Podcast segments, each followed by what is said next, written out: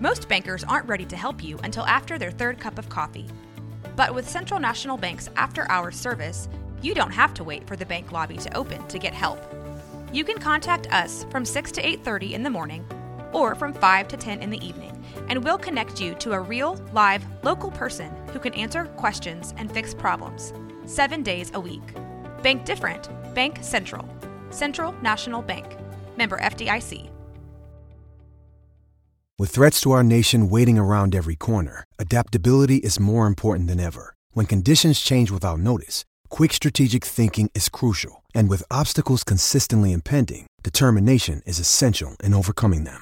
It's this willingness, decisiveness, and resilience that sets Marines apart. With our fighting spirit, we don't just fight battles, we win them. Marines are the constant our nation counts on to fight the unknown. And through adaptable problem solving, we do just that. Learn more at marines.com.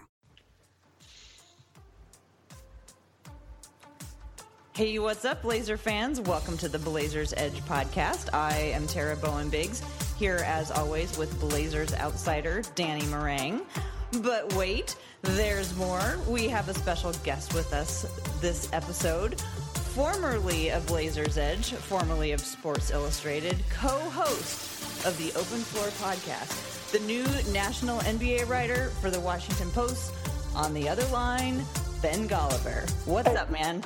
Not too much, Tara. So I feel like a lot has changed. So we did this podcast together last year, and now you're hosting meet and greets where I, I assume you're just signing autographs for all the young girls around the Portland metro area who want to kind of be at uh, in your spot as a podcast host. And Danny's got a TV show. So I don't know. I need to step my game up here. I feel like you guys are just rocketing. Uh, rocketing up the uh, career paths. I don't know. I feel like uh, heading to the Washington Post is a pretty big career leap. That's really exciting. It was, and I, my head is still spinning, but it's it's very cool. And you know, I appreciate you guys having me on. I love to talk hoops, and you know, I, there's been a lot of news. I feel like Blazers wise, uh, at, least, at least this season, whether it's you know the Paul Allen situation or uh, another year where we're getting all these Groundhog Day articles about, oh, it's the same old team, it's the same old team. Now everybody wants to trade Damian again. Everybody wants to trade CJ again. People are down on Nurkic. Evan Turner seems like he might actually have some fans. It just there's a lot going on. Oh, don't forget Meyers Leonard. Oh yeah, breakthrough. you know, He- can I, can this is the Meyers- year. This is the year.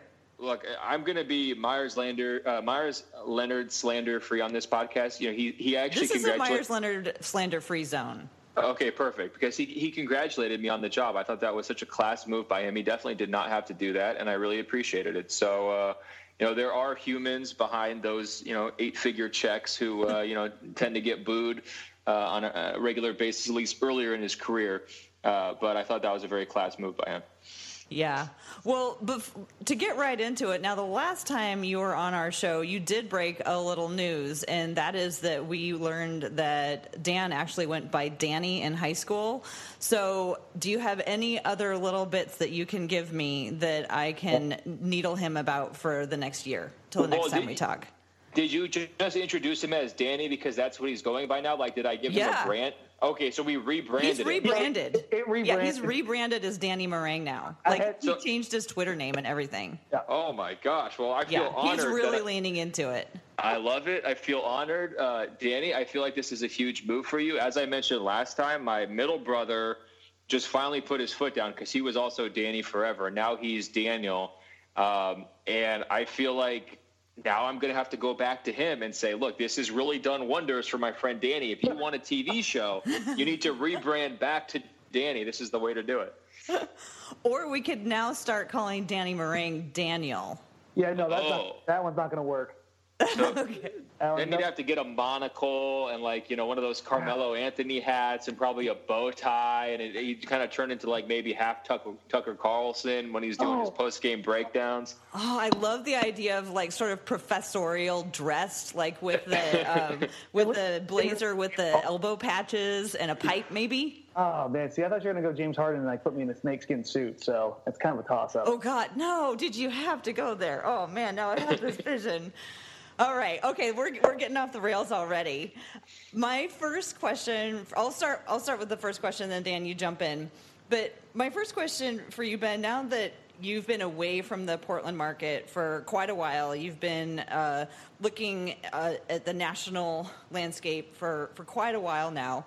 But this week on the Open Floor podcast, you and your co-host Andrew Sharp did have a pretty good, a sizable chunk of talk about the Blazers, and it was it was really interesting to me because like you know you, you're you're still uh, clearly you know have an ear to what's going on in the Blazers fan base, but you also now have this national perspective, and that's kind of why we wanted to also have you on today because you know we're in another one of those Blazer swoons where they've only won four of their last 12 and we're all questioning reality and you know what life means and everything like that and i was like let's get some national perspective so my first question for you is how do you describe like blazer fans and the blazers organization like when you have to like explain it to colleagues or when you're just trying to like think about what you're going to write or say about them how do you describe us, I guess. no, it, it's it's a tricky thing. I mean, I think the easiest uh, comparison that I can make is to try to find like where that person's from, and then try to figure out like what's the most popular team or the most popular thing in that region. Because like the more that I travel uh, around the country uh, and even the world, in some cases, you, you can find that the passion that Blazers fans have for the Blazers is comes in all different shapes and sizes. It could be a soccer team, it could be the, the, NFL team, it could be a college sports team. Like where I went to college, it was the college lacrosse team where everybody was just waking up at 8 a.m. ready to like pregame for the the games. I mean, that level of passion is a universal passion, right? But it's not universal among NBA fan bases, and I think to me that that's always the challenge: is how do you co- convey to people that the Blazers, this professional basketball team, is what everyone in the city really cares about. Like if you're walking through a, a random grocery store, you're going to see gear almost guaranteed. You're going to hear people having conversations about the 12th man on the team. Uh, they're going to, you know, debate whether Patty Mills deserves a roster spot. Uh, they're going to say, "Hey, is Armon Johnson, you know, the, the point guard of the future?" They're going to have those kinds of conversations. And you go around to a lot of other markets, and that is just not where the discourse level is at. Uh, in some cases, because there's other things to talk about. In LA, for example, the Lakers are huge, right?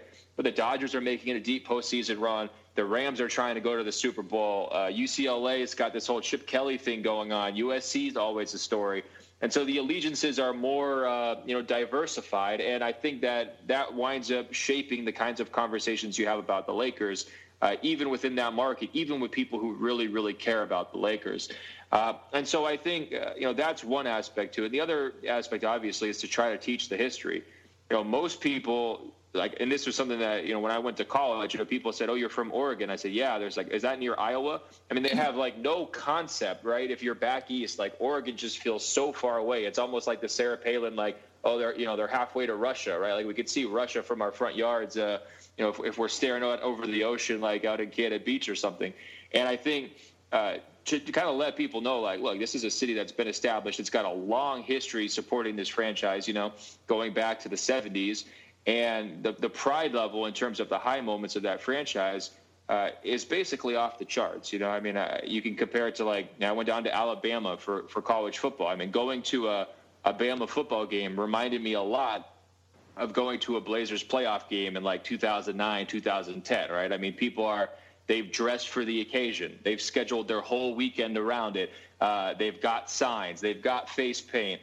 They're all in. And, you know, there's just a lot of other arenas in the NBA where it's not like that. And so I, I think those are some of the things that I try to convey when I talk about the Blazers. Obviously, I'm a very proud Oregonian. And I think that the connection between – you know the, the franchise in the city is special. It's unique. There's lots of other franchises you know whether it's the spurs or the jazz or the lakers who i mentioned or the celtics where they've got that really strong built-in fan base. But i think portland is unique because it's geographically isolated uh, and because it's it's sort of an afterthought. People don't necessarily think about it. And that's kind of what i was mentioning about you know teaching the history. I mean, everybody knows the you know the Jordan draft, the Durant draft, uh, some of the low moments, but there's been an awful lot of high moments. The, the long playoff streak, uh, Clyde Drexler, Terry Porter, the Rip City, all the stuff that we know inside and out as Oregonians. You know, Schonely as a legend. I mean, telling the stories of those guys, I think, you know, winds up, you know, being able to kind of convince some people about how seriously, you know, the city of Portland takes its basketball. Nice. So, how about the relationship between the front office and ownership and the fan base? Is there like you know is it similar throughout the league or is there something different i mean and i guess you could also speak to the specific situation the blazers are in right now with paul allen having just died a couple of months ago can you talk a little bit about that relationship with the fans and the and the ownership and front office for sure. Well, the first thing I should say is that I am as guilty of anyone of taking Paul Allen for uh, for granted. Mm-hmm. You know, during some times where we were covering him, we had to be pretty hard on him because he was firing GMs left and right. You know, he was, you know, basically trying to, to fire coaches in some cases. He was trading players. He was acting, you know, kind of quote unquote irrationally because I think his level of care about his franchise was just through the roof. And when he wasn't happy, he wanted to do things his way. And that's an understandable impulse. And obviously, you look around the league, the best organizations have kind of checks and balances, right? So that you're just not acting solely by the owner's impulses. Uh, I think the reason why Paul Allen got taken for granted is because he is one of the rich. He was one of the richest people in the entire world. And you look at other franchises, there's lots of rich people own NBA teams, but they're not all equally rich. I mean, Paul and like Steve Ballmer, those guys are a whole different level of rich where you could just solve a problem by throwing money at it, any problem at all, hire the best people, you know, trade, take on money, you know, pay the luxury tax and all those kinds of things. That lots of franchises, that's just not even a possibility for them or even a hope for them. Uh, you know, the obvious example would be like the Phoenix Suns, where you know their their owners getting blasted at city council meetings because of how cheap he is. And look, they're playing a completely different sport than a team like the Blazers have been playing over these last you know ten years just because their owner doesn't want to spend money, and that's really tough. So I think it's easy to take uh, Paul Allen for for granted in those situations, but also because he never sold the team and he never really threatened to move it. I mean, there was that really never gained a lot of traction. I know people were worried about that at various points, but it never really got there. Uh, he didn't try to bamboozle people out of hundreds of millions of dollars in local taxes to build him a brand new sparkling arena. Uh, he did do some of the worst behaviors that we've seen from NBA owners. And so I think when you have that level of just uh, constancy, reliability, he's always there, he's always committed, he's always trying to, to put a winning team on the court, you just become accustomed to it. You, be, you get used to it. I saw the same thing down in San Antonio with Tim Duncan. Their fans expect to win 55 games every year because that's what happened for 15 years. That's the only thing that they've really known. And I think that's what's so interesting about this moment in time – uh, and potentially, you know, so scary about this moment in time for the Blazers organization is uh, lots of fans only know Paul Allen as the owner. Uh, now they have no idea what's going to happen going forward. Uh, there wasn't sort of a, a true uh, progression, you know, kind of put in place where, okay, here's who it's going to be sold to, here's going to be the ballpark price, here's who's going to take over, you know, and those kinds of things. I mean, they have sort of a, a general plan with his sister being in charge and you know, she she may look to sell the team and so forth, but it's not really like specifics laid out. And the reason why I mentioned the word scary is because I saw what the Lakers went through after Dr. Uh, Buss passed away. Mm-hmm. His daughter, Jeanie, is a genius. She is awesome. I mean, she is so passionate about basketball. She lives and breathes the Lakers. That's her entire life. She's super connected. She spent her entire professional career within NBA circles. She only wants what's best for the Lakers. Her dad set it up so that they had uh, guaranteed profitability for the next 30 years because of a TV deal that they signed, right? And yet, because they didn't have all their ducks in, in a row, the silly son, you know, Jim, who doesn't really know what he's doing, winds up screwing things up for like three or four years. And this prestigious franchise, the Lakers, in this huge big market, can't even get it like a meeting to go right with LaMarcus Aldridge. They're just bumbling all over each other, right? And it's an ownership question. And I think that's the big problem for the Blazers. When you look forward, if Neil wants to make expensive trades, if he wants to take on salary, if he wants to, you know, do luxury tax stuff, if he wants to court free agents, those guys are going to want to know like who's the guy cutting the checks? Like what's the plan here? Where are we going as an organization? If Damian Lillard wants to, you know, if he's just, you know, sick and tired for some reason of his current uh, supporting cast and he wants to see some radical changes, who does he go to and express those thoughts? And who's the person who's sort of motivating this team to kind of get over the hump and kind of break out of this cycle where it's sort of like, okay, you know, a first round appearance is good and, and we're happy with that, but Uh, you know, if there's a, a disappointing, if it, if it turns out in a disappointing fashion, once you get to the playoffs, well, no big deal. We're just going to bring everybody back. Like, who who is the motivating force to kind of pull yourself out of that rut? And right now, you know, the Blazers can't answer that question, and it, it's just in limbo. And I think that that can really paralyze and it can hold back an organization here. And it's just really tough timing because Lillard's smack dab in the middle of his prime. And this is when you want to be as aggressive as possible trying to build around him. So, Ben, from what I've gathered with, with what you've said so far, it sounds like you're kind of in the same boat as me when it comes to potential new Blazers ownership. Like I, have heard some names thrown around. I've heard Bezos. I've heard Ellison. I've also heard local and like Merritt Paulson. I'm not going to ask you to get into specifics, but if you look at teams like Memphis or Sacramento or other places where you've had like this conglomerate or ownership group, as opposed to the mega money you were talking about with Paul Allen, Steve Ballmer, the singular individuals who have no problem writing those checks. If you're looking at Portland, uh, from what I, at least from what I gathered here, you're wanting Portland to have another one of those owners, right? I mean, that's guy. that's the dream, right? The white whale is the Steve Ballmer who comes along and says, "Hey, not only do I love this team, I love the sport, and I love the local market." Right? Like Ballmer, he's already trying to build his own building in LA, and he just got there a couple years ago, and it's like, "Oh, I don't want to share Staples Center. I want my own building." So here he goes trying to build it. That level of passion uh, is what makes the very best owners. And I actually think the Western Conference has a lot of those guys. I mean, Mark Cuban is not a perfect human being. There's no question he's pouring his heart and soul and a lot of money uh, into the Dallas Mavericks. You can kind of go up and down the list in terms of the Western Conference teams that have those types of uh, those owners. Go yeah, ahead. Yeah, so you, the Warriors, you've got Lacob, you've got Kroenke in Denver. I mean, you, you've got singular individuals with all the expendable capital you could possibly imagine. Yeah, and yeah, there's other situations like uh, as the contrast you're mentioning, like all these minority owners in Memphis uh, or Atlanta. Remember, they got sold and then they didn't get sold and had to get resold. Uh, and then you've got all these internal battles where people are backstabbing each other, trying to gain control of the decisions. I mean, even in Milwaukee, they've basically got two hedge fund managers who are kind of like dueling it out with each other in terms of who gets to make the decisions, right? that's not healthy. I mean, you know, the, the, best organizations don't really work that way. I mean, you want to have somebody who really, really cares about basketball. But I do think if you have to choose, right, if you can't find that one perfect owner, if you can get somebody who's committed to keeping the team in the city and is not looking to run it as, you know, like a, a money printing machine, in other words, they're going to be okay with staying in the Moda Center for the foreseeable future. They're not going to go try to get a brand new arena. They're not going to flirt with Seattle to try to get a better deal locally. Uh, you know, they're not going to make any noise about moving the franchise. I think ultimately that is what the fans should be hoping for is the stability factor because even if you have somebody who is is consumed with other activities or basketball is not their number one passion or whatever else the most important thing is making sure that the franchise is on solid ground and the solid ground is in Portland.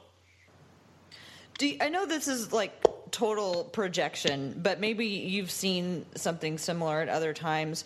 Do you think this uh, uncertainty affects players? Uh, I do. I think the the way it would affect them the most is in free agency, right? Mm-hmm. If I'm, you could put yourself in that situation. I mean, anyone can uh, I just went through it, you know, for the first time in years. I kind of weighing different opportunities and like, you know, what's the benefit of this job versus what's the benefit of this other job, right? But we could be honest. I mean, Portland's got some things that hold it back in the eyes of a lot of free agents, and I think most Blazers fans know that, right? We mm-hmm. love Oregon. We've always loved Oregon. Not everybody else who's not from there loves it. Some people do, like you know Duckworth and Terry mm-hmm. Porter. Like they wind up spending mm-hmm. their whole life. Jerome Kersey. They spend their whole lives there. Other guys, they just are kind of, you know, where am I? I feel like I'm, you know, 3,000 miles away from my family. I just, you know, the, the culture doesn't quite mesh with me and whatever else. So I think sometimes the, the, the size of the market, the small market can hold it back. I think sometimes the geography can hold it back. The rain can hold it back. So those are things when you're trying to compete for guys and they're getting multiple offers, uh, you're already having those kind of things that are being held against you what one of Portland's best assets was is like, look, if you play well, Paul will take care of you.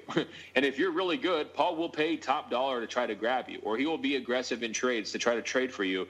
Um, and I think if you want evidence of that, like read Kerry Eggers' new book about, uh, you know, the quote unquote jailblazers. Like he goes through in very specific detail of all these different guys, including Scottie Pippen, and you know, right down the list of guys who like Paul was like giving the green light to the front office, like go grab these guys. We we really want them.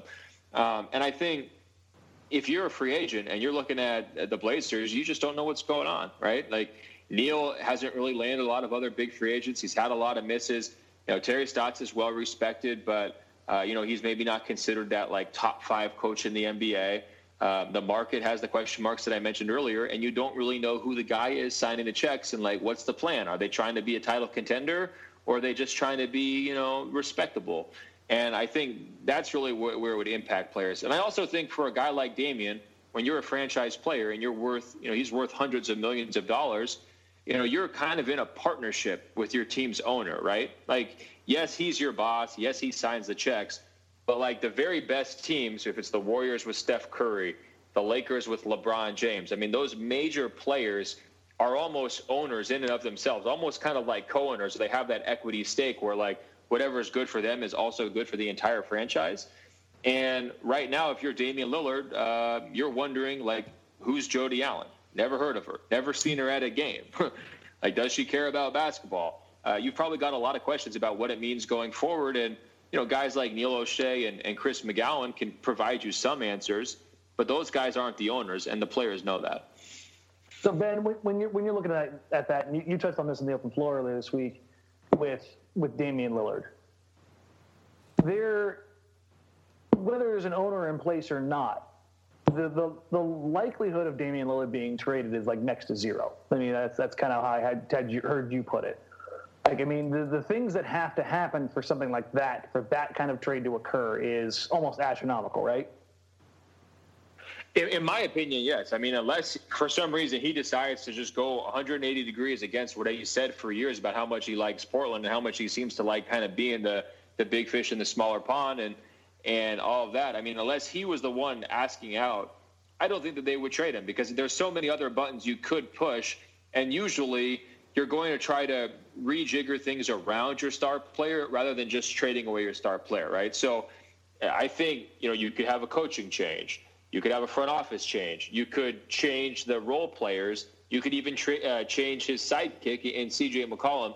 You would do all of those things first to try to make a better product around Damian before you would go and trade Damian. At least that's how I look at it. And I would hope that's how the franchise looks at it because in the NBA, you need to sort of have a superstar franchise guy to even matter. You know, I mean, look like the Raptors, the Celtics, the Warriors, the Lakers, like the teams that are the Bucks, the teams that are really in the conversation as contenders, all have a superstar figurehead type player, and that's Damian in Portland. And if if you take him away, you know, to me, this is a team that uh, is really strong. I mean, first of all, they wouldn't be a playoff team uh, if you traded him, and I think that you, you would be in a situation where you're fighting just to keep your head above water in a Western Conference that is like really, really loaded with good teams right now. Uh, and so I think for all of those reasons, it's sort of in your best interest to kind of keep him as happy as you can here during this transition period. All right, Ben. Since we're talking about transition periods and the December 15th deadline is upon us, or now past, of it being December 16th, everybody who was you know signed early on this year is now eligible to be traded, and things in Portland are, are kind of Groundhog Day, right? Going well, going well, not so well, not so well, okay, back and forth. And we're at that time of the year where Portland fans are considering do, does, does Portland need a change? And the name that I keep hearing floated around is Jabari Parker. Is there a world that exists that you not only envision Parker coming to Portland, but where he can be impactful? So there's two different answers to that question. First, if we're talking Jabari Par- uh, Parker, the player, and then we're talking about Jabari Parker, the contract. Now, if you're saying you can unload some long-term money and trade for Jabari Parker's expiring contract, and then that way you've got more flexibility next summer, and you let him kind of play, but he's not really like a part of your future, and it winds up being a way to sort of unload uh, whichever bad contract you're wanting to unload, then that should be something that Portland thinks about because right now he's basically in a, a $28 million expiring contract, and that could really be helpful if you're re- trying to retool this team next summer. Now, if you're talking about Jabari Parker, the player, run away as fast as possible. uh, that, that would be my. I mean, for the same reasons that Melo didn't make a lot of sense for the Blazers, I think that's sort of where Jabari Parker's at. I feel bad for him. Okay, he's had multiple ACL injuries. He is still in his mind the number two pick in the in in the draft, the high school prodigy who was on the cover of Sports Illustrated, a franchise level player. And when you look at all of the advanced stats, he's just not that guy anymore. Uh, he doesn't really have a major impact offensively. He does not make his teammates better offensively. And defensively, he's just flat out one of the worst players in the league, and he doesn't try that hard. And I think he's going through mentally a lot of some of this, the same stuff that Derrick Rose went through, yep. where you're just trying to put your life back together after major injuries and your whole personal narrative has changed. And man, I feel for him. Uh, but you can't like let him work through those issues in your starting lineup if you're trying to be a playoff team. And I think I really give Boylen, who's just had a nightmare first week as the Bulls coach, I give him a lot of credit. Like that's the first thing that I would have done is just not play Jabari Parker anymore. And okay, now we're just going to move forward without him, and we're going to be better. And sure enough, their defense improves when he's not out there on the court. So um, I think the only way you do that move is if you're just dead set on getting uh, off some of the salaries. And, you know, can you talk them into taking an Evan Turner or you know whichever one of these other guys you're just trying to dump? Um, I think that would be the only reason why it would make sense. It, it sounds like that was one of the the cases where um, it would not be for Portland to get better basketball wise uh, initially anyway. Although I could see a narrative turning into, well, Neil Olshey is so great at finding guys who just needed the right place to succeed. And, you know, Portland has kind of got a reputation as a place where guys can work through stuff. I mean, that's kind of what the story around Nurkic is. And even going back to Mo Harkless is Portland's a good place where uh, for player development. And maybe that's just what Jabari Parker needs. Uh, well, he definitely needs some development. I mean, he needs to get into shape. Um, and that was something that we could say about Nurkic too, right? So I think mm-hmm. that that would be where the comparison could fall is like, okay, if, if for some reason he just wasn't motivated in Chicago and, you know, you think you can get through to him, uh, then I guess that would be, you know, a comparison you could draw between those two players. I just think that like once Nurkic got in shape, he was able to be kind of a plus defender, and I didn't really see that coming. I think that you could get Jabari into the world's best shape. Like he could be winning Mr. Universe, I and I and, and I still think he would be uh, a, a minus defender. And as I just think that when you're looking at the position he plays, like he's stuck in between the three and four. He can't really guard either spot. He's not going to be comfortable defending on the perimeter, and he's not a very good passer. I mean, that's another issue too, where uh, you know, with Nurkic, it was like, okay, you could kind of use him selectively within the offense because he's a big man. You can feed him, he's going to try to put the ball in the hoop as often as possible. With Jabari, you can really sidetrack your whole offense because he will just shoot, shoot, shoot. He'll take a lot of long twos, lots of threes that he's not great at hitting. Um, and you just get yourself into a situation where, like, uh, how does he work in a functional five man group on either end? And we haven't seen a lot of evidence that he can be successful, whether it's in Milwaukee uh, or in Chicago. And that's one other difference between him and Nurkic is, you know, Nurkic was like in the worst possible environment for him in Denver. Obviously, it got pretty poisoned there by the end of it. But we had never seen him in another situation to kind of know who he really was as a player. The problem is that everything that Jabari struggled with in Chicago, it was all the same things that he was also struggling with in Milwaukee. Yeah. So you're not the team that's really giving him his second chance. You're the team that's trying to give him a third chance. And uh, you know, if you're doing that, you'd prefer to do that like on a minimum contract. You don't want to be giving him 20 million this season to try to figure it out. I mean, it's just uh, kind of a, a tricky situation to be in. Right, because then if he did okay, then you'd have to pay him a whole bunch more money again. well, no, the thing is that he's got a te- he's got a team option for 20 million next year. So if they don't pick that up, then I mean, how does Jabari look at that? You know, you you don't want to touch me, you don't want to you don't want to pay me, you know, do that. How do they balance that? And, and, in his mind, I don't think he. Well, maybe he thinks he can justify that 20 million, but like that, that that's just a really weird place for them to be in, um, both the Blazers and Jabari Parker. But uh, one thing I wanted to touch on here, Ben, because we're, we're talking about player movement here. God, this is just Groundhog Day all over again, really. Is this the year that Portland makes a move of substantial consequence? That doesn't necessarily mean Dame, CJ, or Nurkic. Do you, do you think that they make a move between now and the deadline that can fundamentally change the, the, the path of this team, not only this year, but kind of going forward?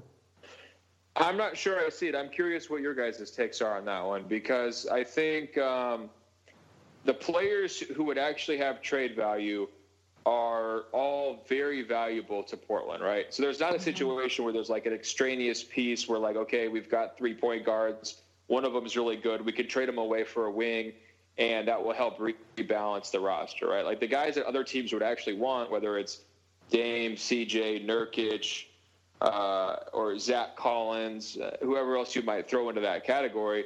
Aminu, you know, given his contract, I'm sure a lot of other teams would be interested in Aminu. But what does Portland look like if they don't have those guys, right? I mean, it, the, the team is already, to me, kind of thin in terms of you know talented contributors. And any one of those guys that you you trade out, you know, you're you're really taking a hit to your talent base. So I, I guess I'm curious. I mean, what, what, do you guys think? Do you see a big move coming uh, this season, or is it going to be a wait and see? Take this one, Tara. I don't. I don't see a move coming. I see, you know, the po- the possibility of moving Aminu to you know get under the get under the cap or get under the luxury tax. I could see Aminu and Collins paired up together as being a valuable asset to somebody. But um, and I and I you know if they're going to hang on to Dame and CJ and Nurkic, I mean they're not going anywhere, and I think they could work around the edges and probably finish out you know okay if they got something that was actually, you know, someone that they wanted to build with in the future by trading those two. But I just I don't think it's going to happen. I am completely prepared for nothing to happen because you know the situation that we just talked about, like with the ownership.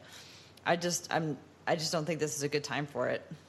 Yeah, I mean, I'm sitting in the same boat too. Is that the ownership part of it plays a, big part in my mind. We saw a piece in the Athletic last week that said that you know Jody Allen has, has greenlit a move already back in October that uh, they're that Neil Olshey and Chris McGowan and the Blazers uh, basketball staff are in touch with Jody Allen uh, on possible moves, but I don't know how you can make a big time move for anything other than a salary dump outside of you know talking to potential owners, and we all know that's well not legal that, that's at least in my mind what would happen. You've got checks and balances in place where if, if it is a big time type move that they run that through intermediaries to prospective buyers and if there's pushback on on any of those from one of the two three potential people that are out there that, that could possibly take ownership of the team then you're really kind of stuck.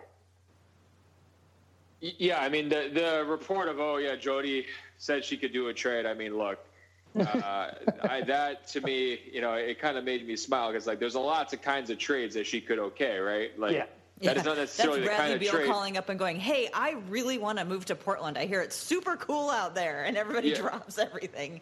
yeah, exactly. Or like, "Hey, the Orlando Magic want to swap second round picks four years from now, right? It's not going to cost us anything." like, sure, go ahead and do it. There's a lot of difference between that and like, okay, yeah, here's going to be a substantial move that's really going to change this team. And you know, we also hear a lot. I mean, Neil doesn't he always have these stories about oh this almost happened or we were the second guy second team in line for this player? Like neil seems like he's kind of the captain of the near misses. And you know when i read that little detail about uh, about jody and oh yeah she already uh, approved a trade it just kind of felt like it was in that same category of like okay another near miss. Well how about she approves a trade that actually helps the team? That'd be fun to watch uh, but uh, you know we're, we're all still waiting for that one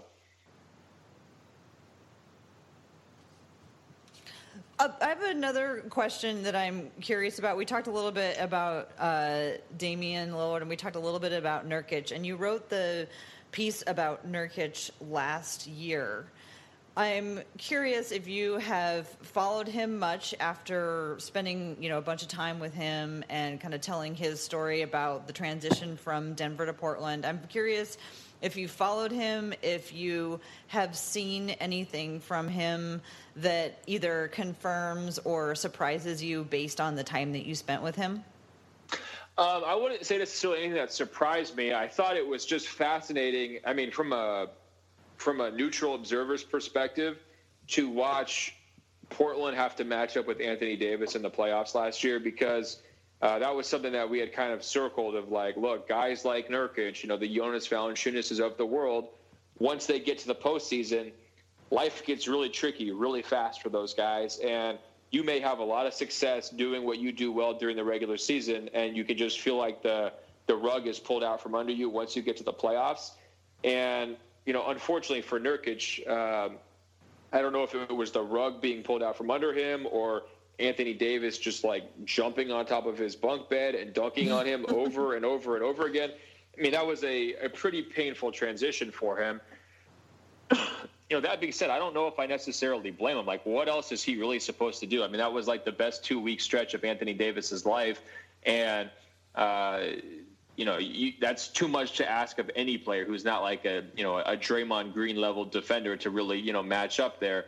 So I do think, you know, some of the limitations that I explored in that piece in terms of like how long he had played basketball, uh, how he was still learning the game, uh, still learning his position, trying to talk himself into like playing big and playing tough, trying to improve his body so that he could, you know, play better defense a lot of those things played out last year. It's just when you really get tested by like the very best of the best NBA players, a lot of that progress can just kind of go out the window because you're not as athletic as Anthony Davis. And guess what? Like basically nobody is in the entire world, right? So um, I thought his overall season last year was uh, was a success. I mean, I you know for them to get to the three seed with him to have kind of a career year. Uh, for him to be the backline defender of an above average defense and, and pretty consistently so, uh, I thought was, you know, just about, you know, not like a perfect season, but like you, you grade it as like an A. And, and, certainly when I wrote the piece, he hadn't totally solidified himself in, in, all of those ways. And so I guess it was pleasantly surprising or, or was nice to see him, you know, kind of deliver on, on his preseason hype and what he had hoped for. Uh, I guess I'm curious, how much do you guys think that that has transitioned over into this season or have sort of the expectations caught up with them where it's like, okay, you have a career year. Now everybody wants you to have another one. Okay, so up until the last two games, um, I, I, thought Nurkic was the second most important and, and productive uh, member of the Blazers on, on when you can factor in both sides of the floor.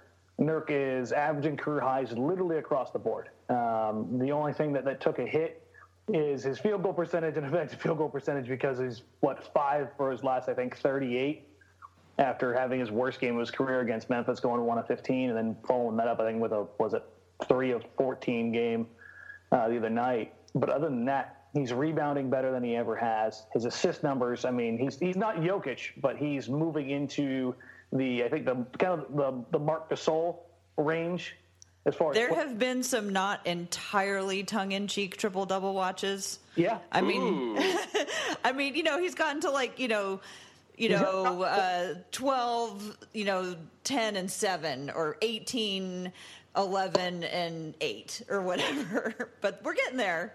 It, it, it's it's kind of a race for um, who gets triple double first, Nurkic or Dame, because Dame's still sitting on the goose egg.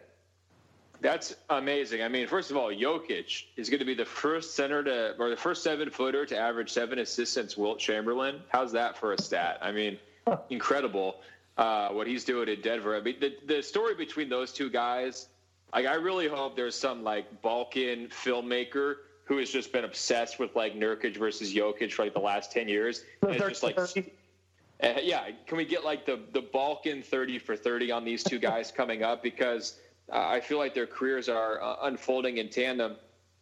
You know, Nurkic, no matter how well he plays, I still think he's going to run into some of those problems that I mentioned. And if you look at some of the potential matchups in the in the postseason, I mean, I don't think he's going to fare any better uh, against Golden State than he did against uh, you know Anthony Davis.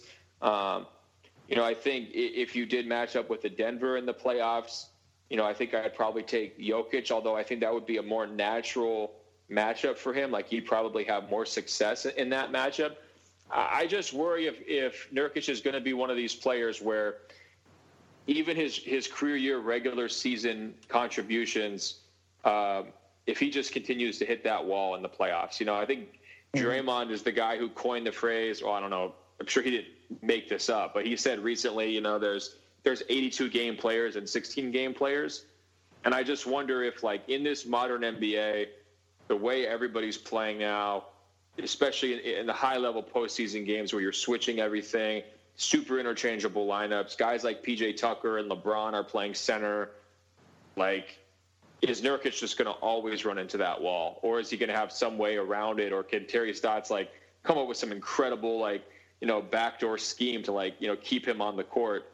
Uh, I guess that is you know my next my next step challenge for Nurkic is to sort of answer that question. You know, can you be a productive big minute center in the postseason against a variety of matchups when everybody's going to be trying to like pick on you constantly because you're a big guy and big guys don't move as well as small guys do? uh, I think that's sort of the next challenge for him. Yeah, when you when you look at Nurkic, I think I think that's the question really everybody has. Because I mean, I, I, really look at these last couple of games as, as more of a fluke than what he is right now. I, I think that he's a guy, and Damian Lillard said it early on when they first acquired him that he sees Nurkic as being a 17 and 11 guy, um, you know, through his career. And right now he's averaging, you know, just a shade under that at 15 and 11. And this is, I, I think, at a time where Nurk still hasn't fully matured. He's still not optimizing the game like you talked about in your piece last year about how he came to the game late. And I think we'll see him develop just a little bit more, just a little further down the line than some of the other bigs, just because he hasn't played basketball as long.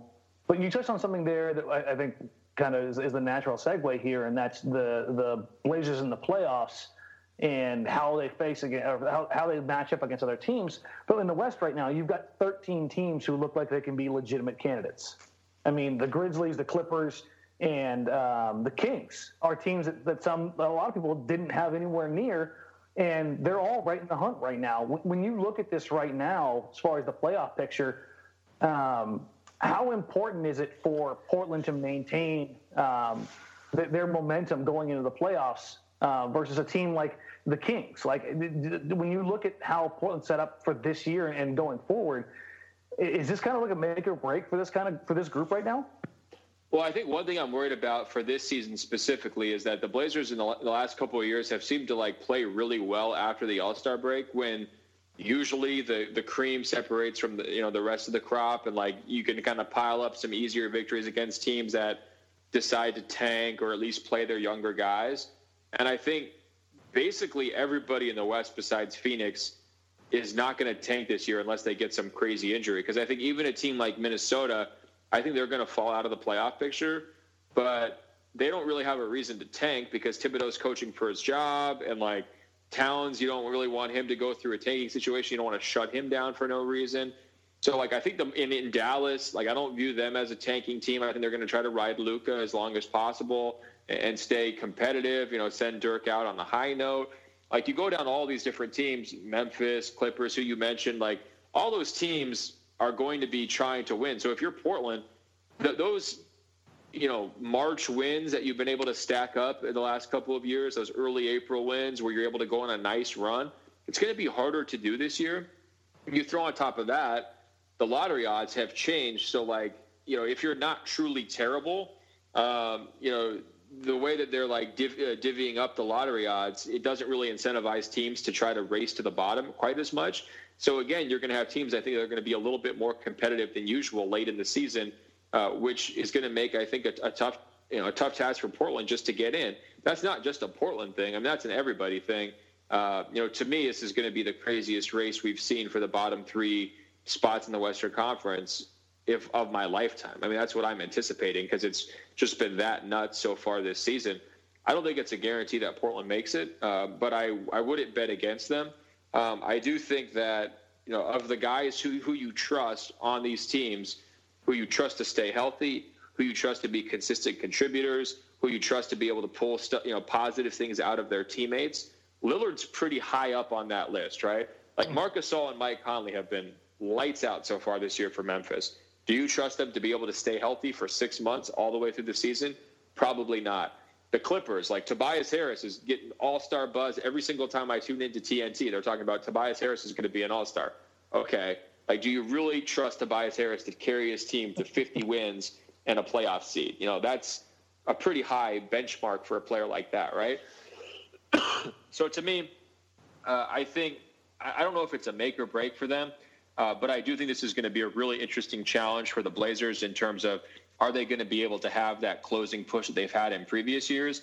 And then does that give them a little bit of momentum, you know, going into you know next summer and the future when hopefully they'll have a better idea about you know who their owner is going to be and, and what that's going to look like. I guess the optimist in me says if they do make it through, maybe they'll be better prepared.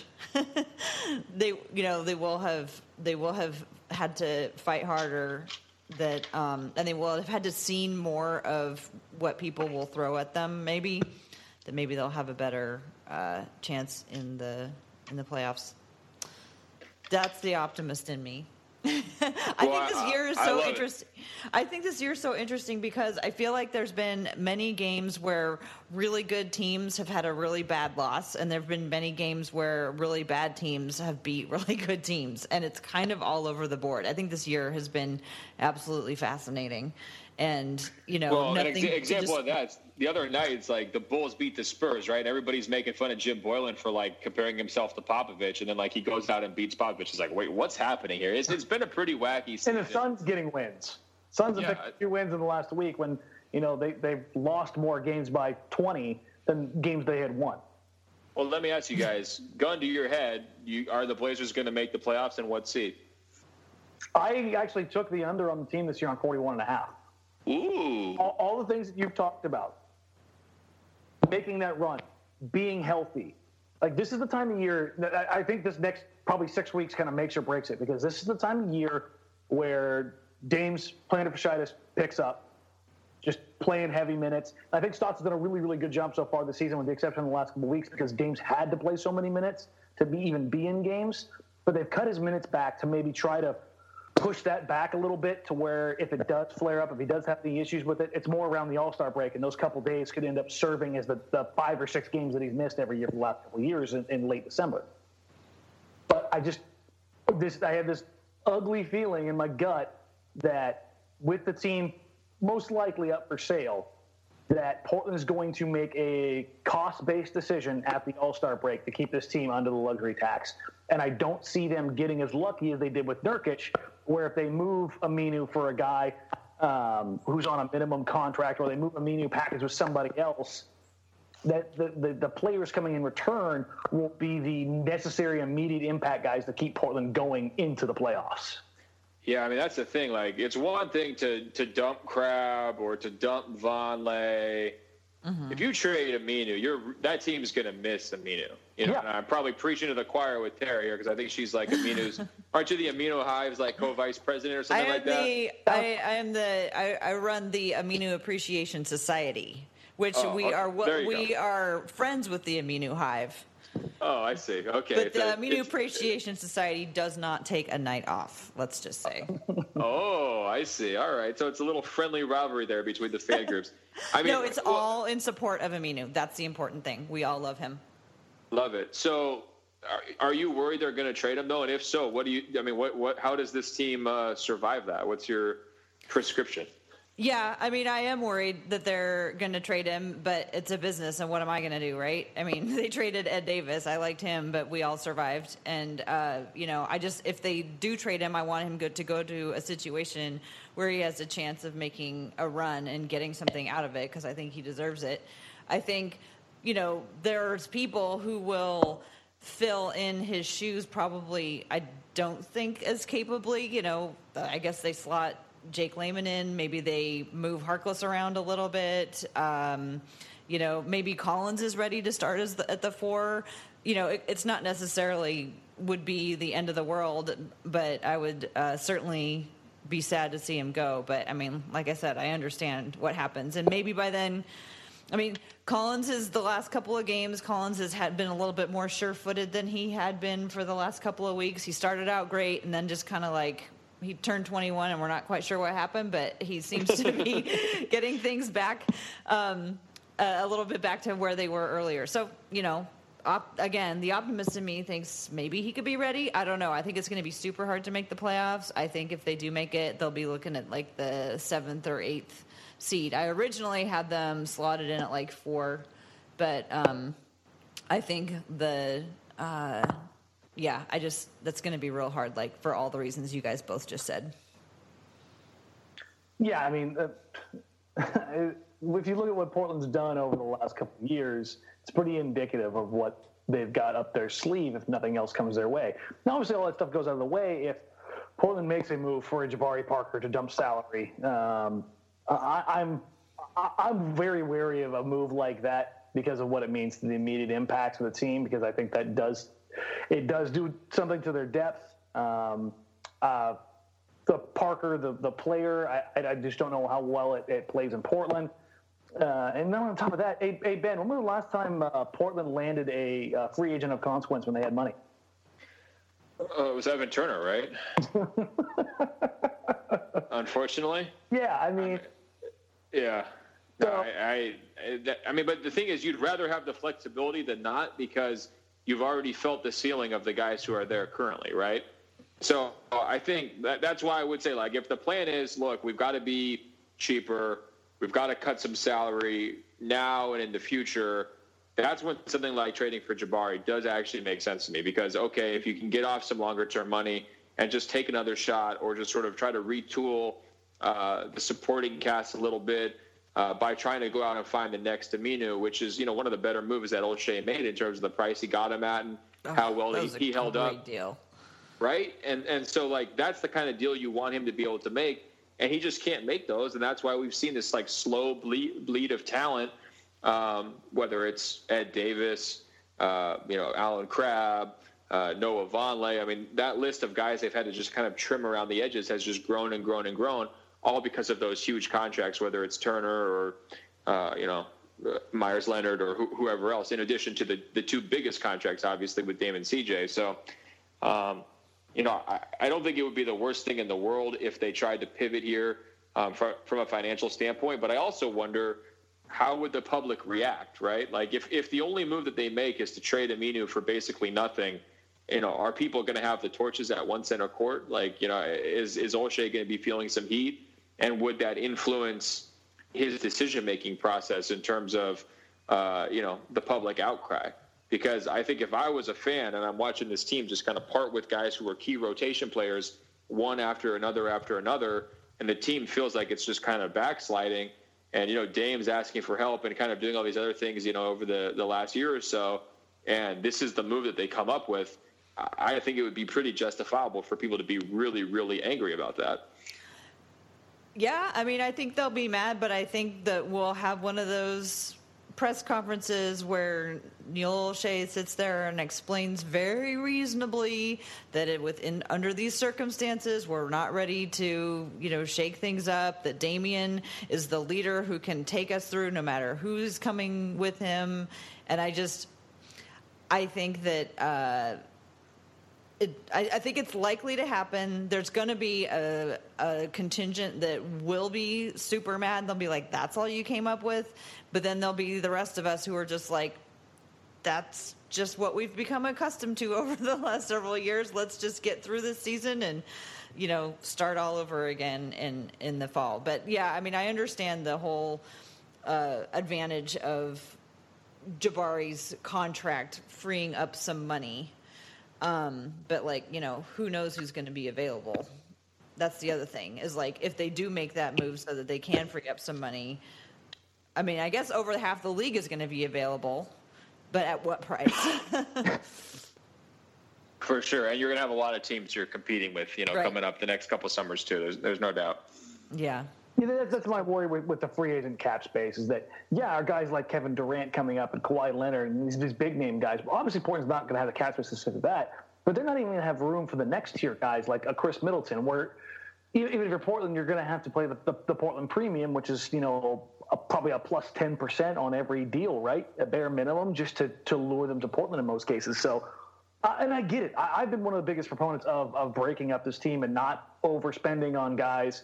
I just, I have a hard time swallowing this pill of Portland taking a step backward in Dame's prime, punting on the year, all for the sake of rectifying mistakes that you made a couple years ago. I get that needs to be done. Heck, I've been a proponent of it. I just don't think a, a deal like Parker is the one that makes sense.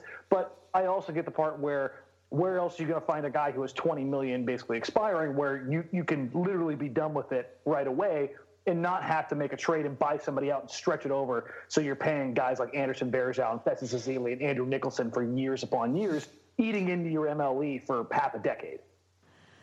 You know, all that all that is true, but then there's there's always that one thing where you never know what new tactic they're going to come up with in the free agency season. So like this last year it was like everybody signing one year contracts and it was like, "Oh, okay." And we even have guys who are very talented coming in on very small contracts just so that they can, you know, work that into a bigger one. So part of me also thinks like what is what's going to be on the horizon. I kind of already getting a little interested in how the free agency is going to work next year because they always come up with something new and this year is going to be such a big free agency that you know they've got to be they're going to get really creative. All right let, let's let's get to this last one i've got for you ben. It's a little bit more league wide with this next probably month and a half with teams making or breaking you know where they're sitting how active do you think the trade deadline is going to be this year? Um, we'll see. I mean, there was a lot of like you know bluster kind of coming in December fifteenth when you know the, the, guys were able to be traded finally, and we saw one like false start. We're gonna get trade. a guy named Brooks. yeah, the one false start trade and then the one actual trade, and it wasn't a huge surprise to people. Um, I think to me, like most of the the the crazy contract decisions were done in 2016, and most of them were done on four year deals. So I still think that this year is going to wind up being quieter than next year. Like I think the true the true chaos is going to be coming in July 2020, and then in like in the run up to 2020. Uh, and when you look at most of the star guys, even the ones who can be free agents next summer, whether it's Kawhi or Kevin Durant, like the one guy who wasn't locked into his team was Jimmy Butler, and he's already been traded. He's not going to be traded again, right? I think that the wild card uh, the, the one superstar I'm kind of keeping my eye on would be Chris Paul. If Houston continues to play better like they have recently and they can stack some wins together and kind of get back in the playoff mix, then, you know, he's probably not going to be a trade guy. But if they don't, um, then he was one guy who I could see kind of coming out of left field and, and, being available for somebody to kind of take on, you know, his huge contract and, and take a shot. But when I look at the contenders or the, the teams that are kind of in the top five or six teams this year, I don't see major moves coming for them. I think the Lakers will try to fill out their rotation a little bit. You know, find another shooter for LeBron. Uh, you know, maybe try to you know cash in the Kentavious Caldwell Pope expiring contract for somebody. Uh, but I, I, think that it, it, in some, it will be a not very important trade deadline, just because most of the teams that are you know competing for the title are pretty much finished products, like Toronto, uh, Boston, Philly like maybe Philly makes a, a few moves to sort of fill out, eh, try to find another spread four, something like that. But those teams are pretty locked and loaded with you know talented, deep rosters that are pretty much ready to go. Um, I don't see any of those teams like trying to swing for the fences and make some crazy deal. So, uh, you know, I don't know if there'll be a high volume of deals, but I just don't think there's going to be a high volume of major impact players uh, moving. All right. So when I uh, title the podcast tomorrow, Ben Golliver says Chris Paul on the move. You're you're cool with that? uh, that that would be a little that would be a little clickbaity. Ben Golliver expect, reports. yes. I, I, would ex, I would expect better from you, but no, I think that you know that's a that's a legitimate conversation. I mean, it, it's similar to the John Wall deal, right? Okay. Uh, like when you've got that much money owed to you, I would compare it almost to the Blake Griffin situation from last year, where like it was uh-huh. totally stunning when the Clippers traded Blake Griffin, and then you thought about it for like 15 minutes. You're like, oh wait, this makes total sense for them to trade him. Like if you're Houston and you're not in the playoff picture, you can't afford to play pay three players 100 million dollars, right? Like their owners knew uh, he doesn't have Paul Allen money. Uh, he's rich, but he's not like Ballmer rich. Yeah. And I think that you know at some point someone has to go, and it, you, if you're looking forward to like make a smart deal, you're not going to trade Harden.